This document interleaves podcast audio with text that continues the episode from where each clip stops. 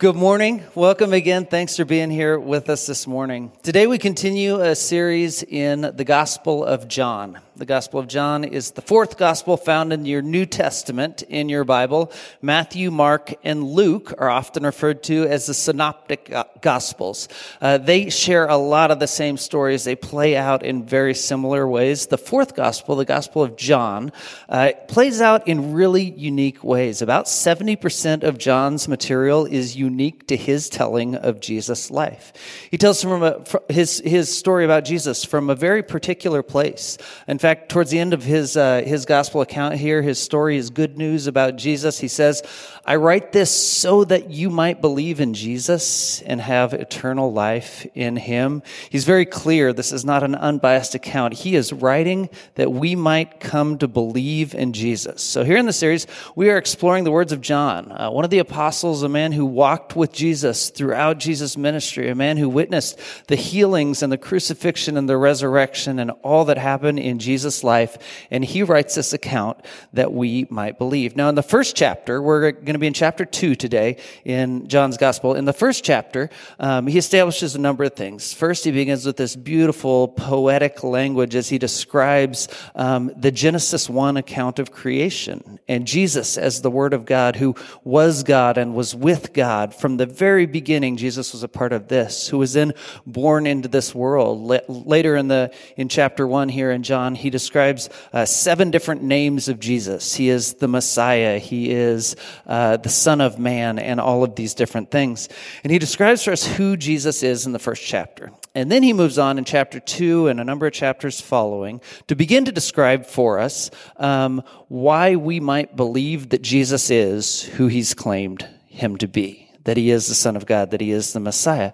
So the next number of chapters is going to lay out seven signs, seven kind of miracles, things that Jesus did that prove his character. I'm going to read the full text today and then we'll dive in a little bit deeper. John chapter 2, verse 1. On the third day, a wedding took place in Cana in Galilee. Jesus' mother was there, and Jesus and his disciples had also been invited to the wedding. When the wine was gone, Jesus' mother said to him, They have no more wine. Woman, why do you involve me? Jesus replied, My hour has not yet come. His mother said to the servants, Do whatever he tells you. Nearby stood six stone water jars, the kind used by the Jews for ceremonial washing. Each held uh, from 20 to 30 gallons. Jesus said to the servants, Fill the jars with water. So they filled them to the brim. Then he told them, Now draw some out and take it to the master of the banquet. They did so. And the master of the banquet tasted the water, what had been turned into wine. He did not realize where it had come from, though the servants who had drawn the water knew. Then he called the bridegroom aside and said, Everyone brings out the choice wine first, and then the cheaper wine after the guests have had too much to drink. But you have saved the best until now. What Jesus did here in Cana of Galilee was the first of the signs through which he revealed his glory, and his disciples believed in him. After this, he went down to Capernaum, where his mother and brothers and his, uh, with his mother, brother, and disciples. There they stayed for a few days. So, as I said, John begins his gospel account by telling uh, who Jesus is. He is God. He was with God. He's an agent in creation, and he is the eternal God born into human flesh. He is the Son of Man, and he is the Messiah. All of these things, and now he's going to begin, begin to build his case.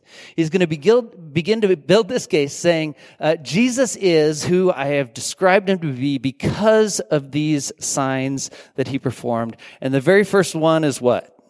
Providing wine for a bunch of people that have already had too much to drink. This does not make any sense, John. I mean, of all of the things he could tell about Jesus as his first miraculous, you know, here he is, his ministry has begun.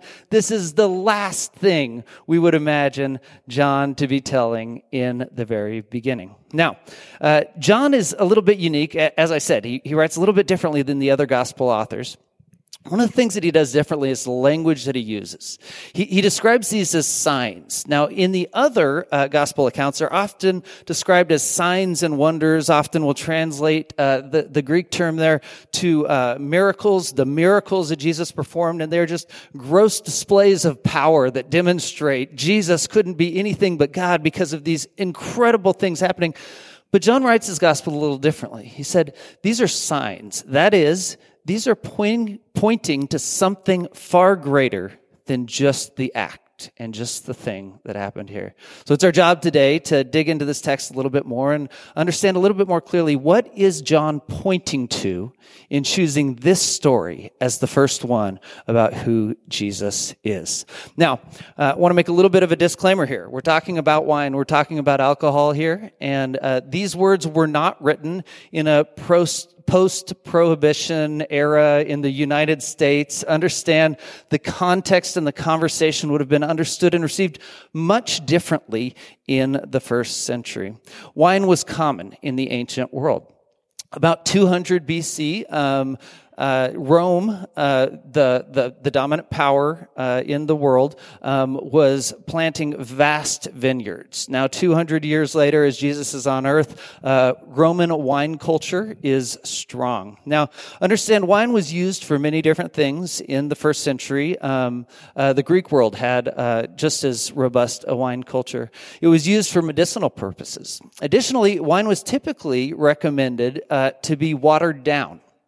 Uh, that is, uh, in the Roman world, I think it was usually about one part wine to three parts water. In the Greek world, some of their uh, philosophers and leaders uh, said one part to four parts was the proper amount. Um, and they speak of the barbarians that would drink wine neat, you know, just drink the wine by itself. Now, there's actually been some interesting studies recently to find that both the pH and the alcohol in wine could actually um, cleanse the water in, in some respects. So maybe there was good wisdom in that. Wine was drank on, uh, really in any time of the day. It was not necessarily used for intoxication, but instead it was a common part of daily life in these cultures, along with Israel as well as Jesus turns water into wine at this feast, understand he's at an Israelite gathering, and wine is a part of the culture of their nation as well, and always has been. Wine represented um, a harvest that God has provided for us. It was used in their celebration and those sorts of things. The Bible does caution against uh, drunkenness, and the Bible does caution about excessive use of wine. And I know that here in our culture today, and here in just this little auditorium, there are those of us that are struggling with or have struggled with alcohol in the past. And I do want to just say this eh, eh, as a cautionary note as we begin, as we engage this text today. Um, I hope that nothing in scripture or in my words would entice any of us to do something that we know to be harmful, right? I, I don't want to allow this conversation to enable us to do things that we know not to be healthy in our lives. But I don't think there's any way to avoid that the first sign that John describes here is at a wedding. They've been drinking wine and Jesus makes more of it and the party will go on because of it. Now, this is important. Let's start to understand why that might be the case, why Jesus might be doing that.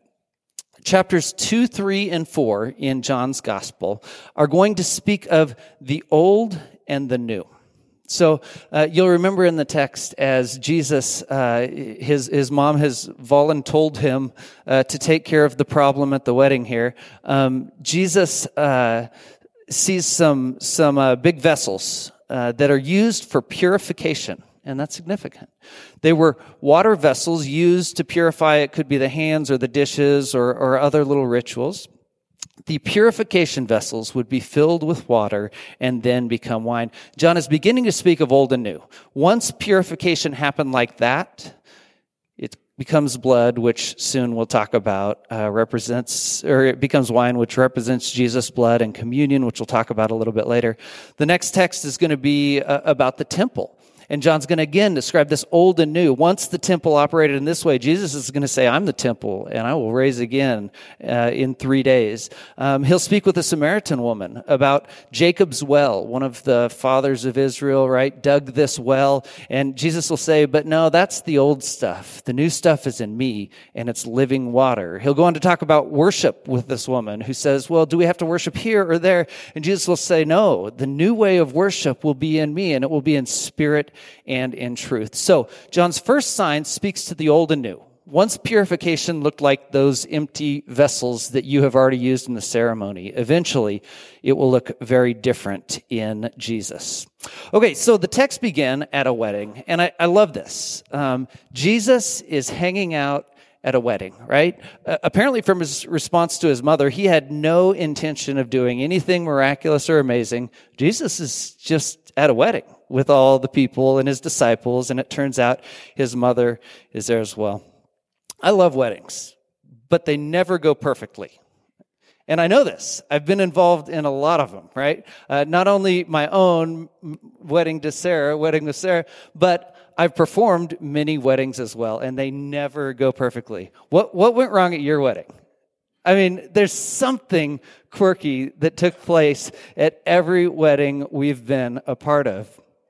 Um, I'm not going to go into a story about ours yet, but we're all thinking of those things that we've seen happen at weddings. It never goes quite perfectly. I remember weddings uh, in which um, the uh, the pastor, you know, asks the wife to be the husband of the other. You know, all those quirky little things that happen in a wedding, and it's not good, but it's funny, and hopefully you laugh it off and move on. Uh, I do have a little beef to pick with weddings. I think I have just a minute to do this. Um, who's the star of a wedding? Yeah, everyone says the bride, and you're all wrong. Okay, now it's not the groom never propose that the groom is the star of a wedding. But here's who I think it is.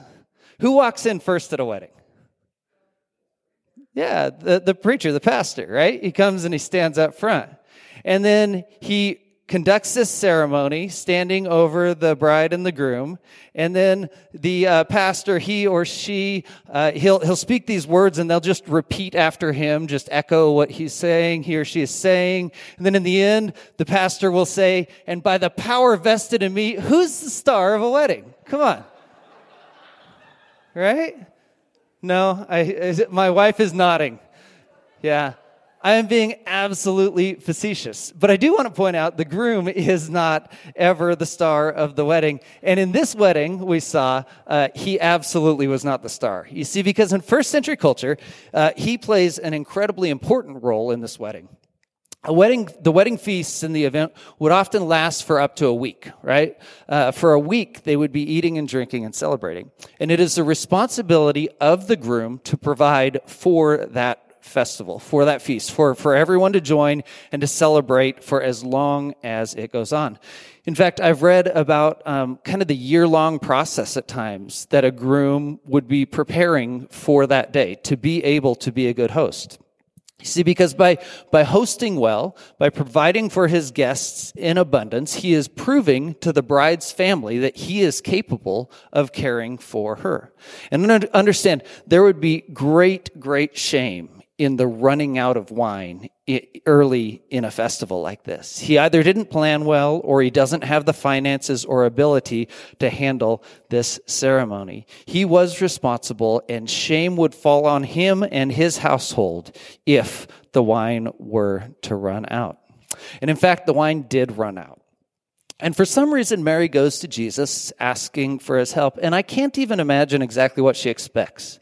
I, don't know. In my mind, I doubt she expects him to turn water into wine. But for some reason, she goes to Jesus. Clearly, she has uh, learned uh, that, that amazing things happen when you turn to Jesus. Um, I mean, let's be honest. Since the virgin birth, she's known something as, as special is happening, right? Here in the life of Jesus. And so in this moment, for some reason, she's, she feels called to, to go to Jesus and say, hey, we have a problem. Some people speculate that this is actually a family member. The fact that both Mary and Jesus are at this wedding, and the fact that Mary kind of steps in to say we have a problem and might need to do something about it. Some people speculate this might be a family member actually uh, that is the groom or, or potentially the bride in this story. But we don't have any confirmation on that. For whatever reason, she turns to Jesus and asks for his help. Now, Jesus says, um, Woman, my time has not come. Well, maybe I'm jumping ahead. Yeah. I'm debating. Woman, my time has not come. Okay. This sounds quite rude, right?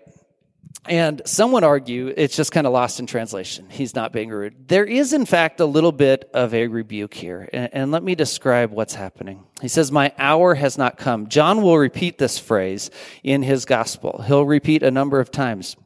Uh, my hour has not come. And it speaks every time of Jesus' crucifixion, his death. And so here at this wedding, where they're celebrating and they're having fun and things are going well until the wine runs out, Mary comes to him and says, We have a problem. The wine is gone. And Jesus says, It's not time for me to die yet. What in the world is he talking about? What is John pointing to? What is the sign that he's pointing to in this moment? I think it's this Jesus did, in fact, come to earth to take the shame of that man. Jesus did, in fact, come to earth to take the shame of all of humanity. He would be hung naked on a cross and take the shame of the world upon himself. And the shame being brought upon this man that Mary is apparently worried about, she turns to Jesus and Jesus says, It's not time for me to take his shame yet. And yet, Jesus engages in this moment. And yet, in this small way, in this life of this one man, in this one gathering, Jesus chooses to lean in. He chooses to take what could be shame and bring about a beautiful moment as they realize the good wine is still flowing at this event. You see, John is pointing to one of the roles that Jesus will play in this world. John is, this is a sign, right? That Jesus is in fact the one will, that will turn the shame of a person into a celebration in Jesus' presence. John is pointing us to this reality. So he says, my time hasn't, hasn't come. My hour has not come. It, it's not time. But Mary won't hear it. So instead, she just turns to the servants and says, just do what he says. It'll work itself out. Something's gonna, gonna happen here.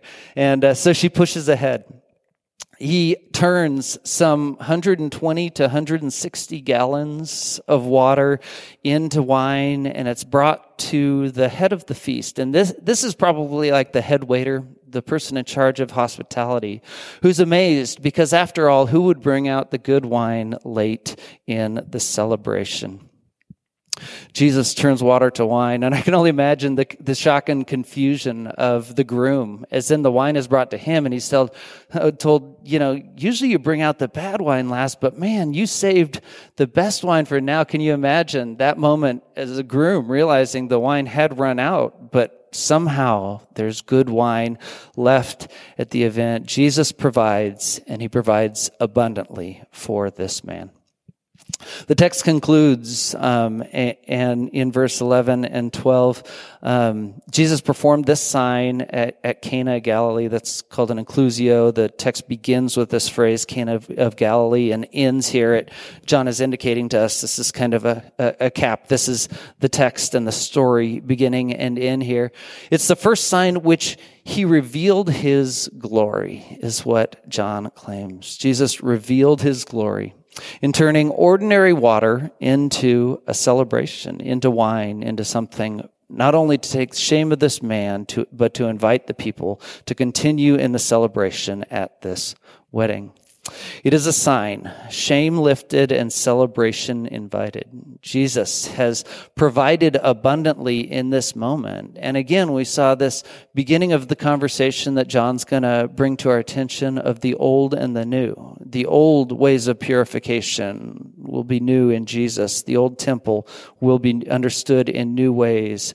Uh, there is new living water and there is new way of worship in spirit and in truth. Okay, I want to highlight just a couple things that are going to be important in our study of the Gospel of John. A number of themes that we're going to track and see continue to come up throughout his Gospel. Um, the first is water. We're going to see water throughout the Gospel of John. In fact, we already have seen it with John the Baptist, who was baptizing people in water. And he says, remember that old and new conversation that John's bringing up? So John baptized for repentance, but it said Jesus will baptize in the Holy Spirit and with fire. Like there is something new coming in baptism in Jesus. So water we've already seen a little bit. We see it again here as it becomes wine. Uh, this representation of the old water that used to purify in some simple way is a, becomes wine, which is a symbol of Jesus' blood and communion and all of this. Uh, there's water, conversation of, of living water coming in Jesus that we'll see later in the Gospel of John. Um, and water as it becomes wine, taking the shame of a person and inviting joy and celebration. There's significance also in this wine. It is representative of the cleansing blood of Jesus. And there's no way in this moment at the wedding that anyone would be perceiving and realizing that. These are the things that John came to understand over the years of following and walking with Jesus and chooses to write down in this beautiful, poetic, just incredibly crafted story of Jesus and his life, in which we see these glimpses of water and of wine and of all these different things, and they play out and they build and they grow as we come to understand more fully who Jesus is. Jesus is the means of cleansing, uh, of replacing shame with celebration. And it's significant that this event happened at a, at a wedding. Because later Jesus will be described, later in scripture, Jesus will be described as the bridegroom, as the groom of the church. And there's this beautiful moment in, in weddings my favorite moment in weddings where uh, kind of traditional and it doesn't always happen this way and it doesn't have to but often the, the groom has not seen the bride for a few hours before the ceremony while she's getting ready right? And there's this incredible moment uh, in the ceremony where um, where the pastor or the pastors are up front with the groom and the wedding parties are here and there's flowers all over the floor. And there's this kind of lengthy pause as as you as you wait uh, because the bride's about to enter, and the music begins, and she steps around the corner um, to begin to walk down the aisle, and it happens just about exactly the same way every time. I don't know if you've ever taken an opportunity at this point. I've told you go ahead and stand up and, and we're looking back that way for the most part. But if you've ever glanced at the groom in this moment, do you know what's happening to him? His eyes are wide and he is amazed, right? He's seeing for the first time his wife, his wife to be in this wedding gown, walking down the aisle. And in that moment, whatever else went wrong in the wedding or is about to go wrong in the ceremony, it doesn't matter. In that moment, there's this beautiful, beautiful experience, right? And he is just in awe. Scripture will go on to describe Jesus as the groom who views his church like that. And I want to say that kind of in the plural. Yes, it is you. Christ views you with wide eyes and lovingly. He loves you. But I think in the plural, there's something really rich and beautiful about that. That is uh, how scripture describes his view of the church. Clothed in white, beautiful, cleansed, invited towards him. That is how Jesus views us the church and not just us. The global church, of course, is what I'm speaking of. So today we see Jesus at a wedding. We see him gathered for just social purposes, apparently. Uh, but a problem comes up, and Jesus steps in. We ask ourselves today, what, what does the application look like in our lives?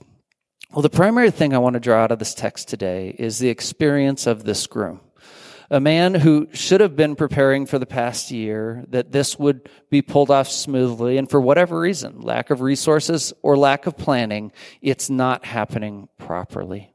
And yet Jesus steps in to take what would have been a great shame in his life and instead invite great celebration for all of the people present. So as we explore ourselves in this text, I want us to resonate for a moment with the experience of that groom. We have all fallen short. We have all left things undone that we could have done. We've all been in that place where impending shame, you know, is coming. Or, or maybe right now some of us are, are sitting in that place of shame in our lives. And, and I want to invite us to consider this letting go of that shame. The shame that either the world or we ourselves has placed on ourselves, knowing that Jesus has invited us. He purifies us. He clothes us in white, and we are seen as pure and beautiful in His eyes, that we might put away the things that produce shame in our lives and instead move towards joy and celebration that Jesus invites in this story and invites in our lives. That we would move towards a place of joy and celebration. Uh, in relation to who He is and what He's doing in our lives. Remember in this text today, the water to wine, this is just a sign. This points to something far greater than whether or not they got to drink more wine that evening at a wedding. It speaks to who Jesus is, the one who invites us out of shame and into celebration in his presence. So today we're going to take communion. And uh, this is uh, Jesus sits amongst his closest followers the night before, the night he'll be arrested, shortly before his crucifixion. And there's bread on the table, and there's wine at the table. And he takes and he breaks the bread, and he says, This is my body. Take this in remembrance of me. And, and so the church for 2,000 years has gotten together on regular basis to take bread and remember Jesus and his body that would be broken as he would take on the shame of the world as he hung on that cross.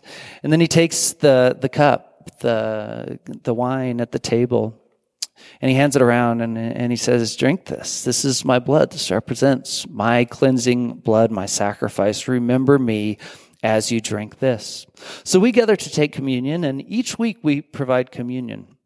For those of you that are newer to this gathering, um, we are uh, a, a, diverse people uh, from many different denominational backgrounds, and we try to live into that. We try to really celebrate that. And so we take communion in a number of different ways uh, any given week.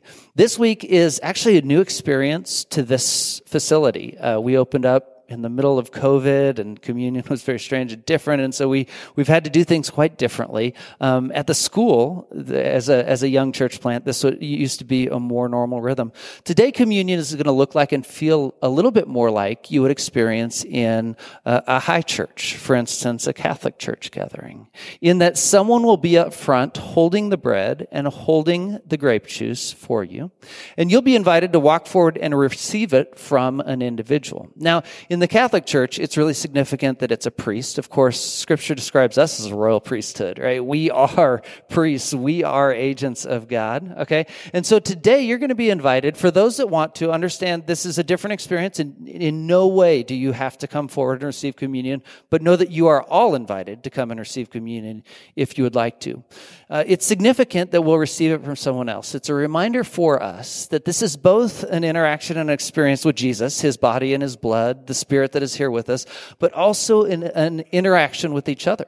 That we together come to the table, that we receive from each other, not just the people standing up front handing us bread and grape juice, but also those that came early this morning to prepare it right? That we together come to the table and receive from Christ and receive from each other his body and his blood. So uh, the rest will play out like this. Uh, just a couple practical things. Um, I'm going to encourage us to walk down the center aisle and then go to either side to receive communion, and then there'll be easy access to walk out and to get back to your seats. Uh, you're invited to take communion this morning, but you are not required to at all. Feel free to just stay seated and comfortable if you would like to. Um, after communion, I'll come back up and and we'll close out service. So, say. Yeah, yeah, you'll receive it and you can take it and eat it as uh, you, as you're standing there in front of the people. Uh, uh, one other point: um, they'll likely say to you, uh, "His body broken for us, His blood poured out for us," something along those lines. It's a rel- relatively traditional way of receiving and remembering Jesus as we take communion together. I'm going to pray, and then we're going to take communion. God, thank you for this day. Thank you for this time and opportunity. Uh, Jesus, thank you for your life, the signs, and all that we see and witness uh, in John's gospel here today. Uh, as water was turned to wine, and wine such a significant uh, symbol. God, we're thankful to remember um, in the bread, uh, Jesus' body broken, and in the fruit of the vine, in the in the grape juice, to remember His blood poured out. We're thankful, God, uh, for this remembrance. In Jesus' name, Amen.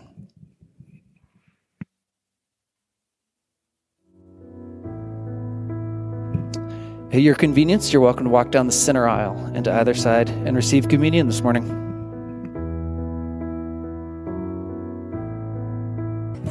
So, we spent time in Scripture today in the Gospel of John, chapter 2, exploring Jesus and the first sign of who he is the one that lifts shame and invites celebration. We celebrated today in communion. Of course, it's a somber act in that we remember death, but we know after death comes resurrection and hope and new life. So today I will close with this benediction.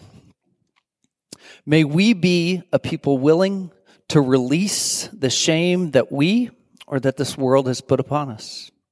And may we be a people who experience joy and celebration in the presence of Jesus who gives generously. Friends, thanks for joining us today. Have a blessed week.